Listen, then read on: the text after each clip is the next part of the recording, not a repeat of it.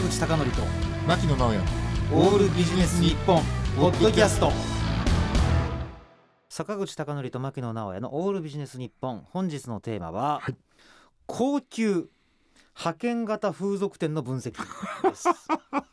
これはあの私正しい日本語で言っておりますが高級派遣型風俗店のですね分析ということで、うん。私昔からですね、はい。ちょっと興味あることありまして、はいあの例えば高級マンションを売るチラシにうん。全く意味のないフレーズが載ってるでしょ？うん。まだ見ぬ東京が 日常になるとか。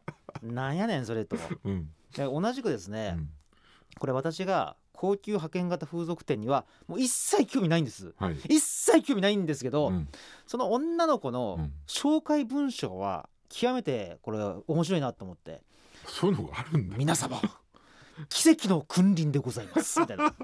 この女性と桃源郷にいるかのような なんか状況になんか、うん。もう、まあ、勘違いするとかいう文章がずらーってあるんですよ、うん。そこで牧野さん聞いてください、はい。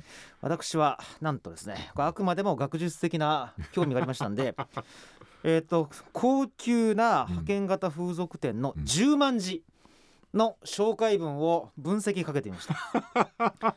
えっと言語分析ツールがあるんですけども、うん。それでですね見たところ非常に面白いことが分かりまして、はい。あのねまず上位に出てくる言葉で、うん。まあだからどういう単語を使って女性たちをこうなんか PR したいかというと、はいはいはい。まずね可愛い。可愛い。まあこそうやね、うん。美しい。はいはい。美少女。はい。業界未経験。で清楚。はいはいはい。これがあのまあトップ5なんですね。うんうんうんでですねあのじゃあ次に PR したいポイントとは別にね、うん。その女性がどういうなんか女性なのかっていう、要するになんていうか属性ですね。はいはいはい。属性いいですか？大学生1大学生。2位タレント。はい。3位18歳。で次アイドル。はい。で次モデルなんですよ、はい。でこれね僕不思議なことに気づいてしまいまして、はい。あの大人とかいう言葉が出てくるんですけどだから大学生だけど大人っていうなんか褒め言葉なんですよ。うん。これすごくないですか？若いけど、うん。あの大人の女性っていうのがすごいいいみたいで。これ男性と思って考えてくださいよ、うん。男性だったらすごい若いけど中身おっさんだねってすごいあの悪口じゃないですか。はいはいはい。だけど女性は OK なんですね。でねあと笑ったんですけども、うん。あの多分これねもう言い方がもうこれしかなかったんでしょうね。もう声出して笑ったのが、うん。その人の属性として発育途中 初いやこれはこれ面白いなと思ってうん。若干18歳ってのもあったんですね。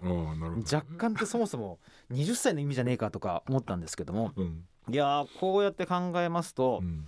なんかねすごいあの分かってきたのが、うん。結局こうなんか幻想というものが売り物になってるんで、うん。やっぱ A さん女性の A さんと女性の B さんの説明文がこう全く変わってたとしても、うん。多分気づかないと思う、だかああなるほどね。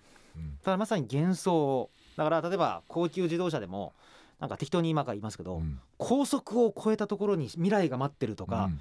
おいおいそれ単なるスピード違反だろみたいな。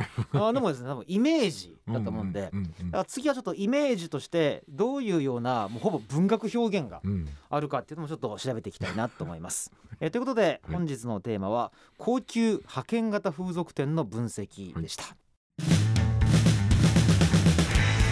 坂口孝則と牧野直哉のオールビジネス日本ポッドキャスト。今回はここまで。次回もお楽しみに。